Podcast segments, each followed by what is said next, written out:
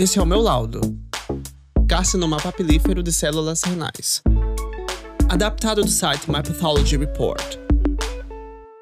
Antes de começar, alguns fatos importantes. O carcinoma papilífero de células renais é um tipo de câncer renal e o segundo tipo de câncer renal mais comum em adultos. Os rins são dois órgãos em forma de feijão localizados perto da parte de trás do corpo, logo abaixo das costelas, tanto no lado esquerdo quanto no direito. Eles são formados por uma rede complexa de milhões de túbulos microscópicos que atuam filtrando o sangue, removendo resíduos e toxinas. O resultado dessa filtração é a urina. Depois que a urina sai dos rins, ela vai em direção à bexiga passando por dois tubos chamados de ureteres. A urina é armazenada na bexiga antes de ser excretada durante a micção. O carcinoma papilífero de células renais é um tipo de câncer renal que se desenvolve a partir de túbulos muito pequenos nos rins. Muitos desses tumores são encontrados por acaso ao fazer algum exame de imagem abdominal por outras razões. Pacientes com esse tipo de câncer podem sentir dor nas costas ou nas laterais, ou notar sangue na urina. O tumor aparecerá como uma massa renal na ressonância magnética ou tomografia computadorizada do abdômen. Normalmente, as células cancerosas no carcinoma papilífero prolífero de células renais tem um formato redondo ou oval. Essas células cancerosas se conectam para formar projeções semelhantes a dedos, chamadas papilas, que é de onde o carcinoma papilífero recebe seu nome. Alguns tumores podem ter um tipo de célula chamada sarcomatoide. Essas células mudam de forma e comportamento, e ao invés de serem redondas ou ovais, são alongadas e com um formato difuso. Elas se conectam em camadas e não papilas. Outro tipo de célula que pode estar presente são as rabidoides, que imitam células musculares. Tumores com células sarcomatoides ou rabidoides são considerados de alto grau e estão associados a pior prognóstico.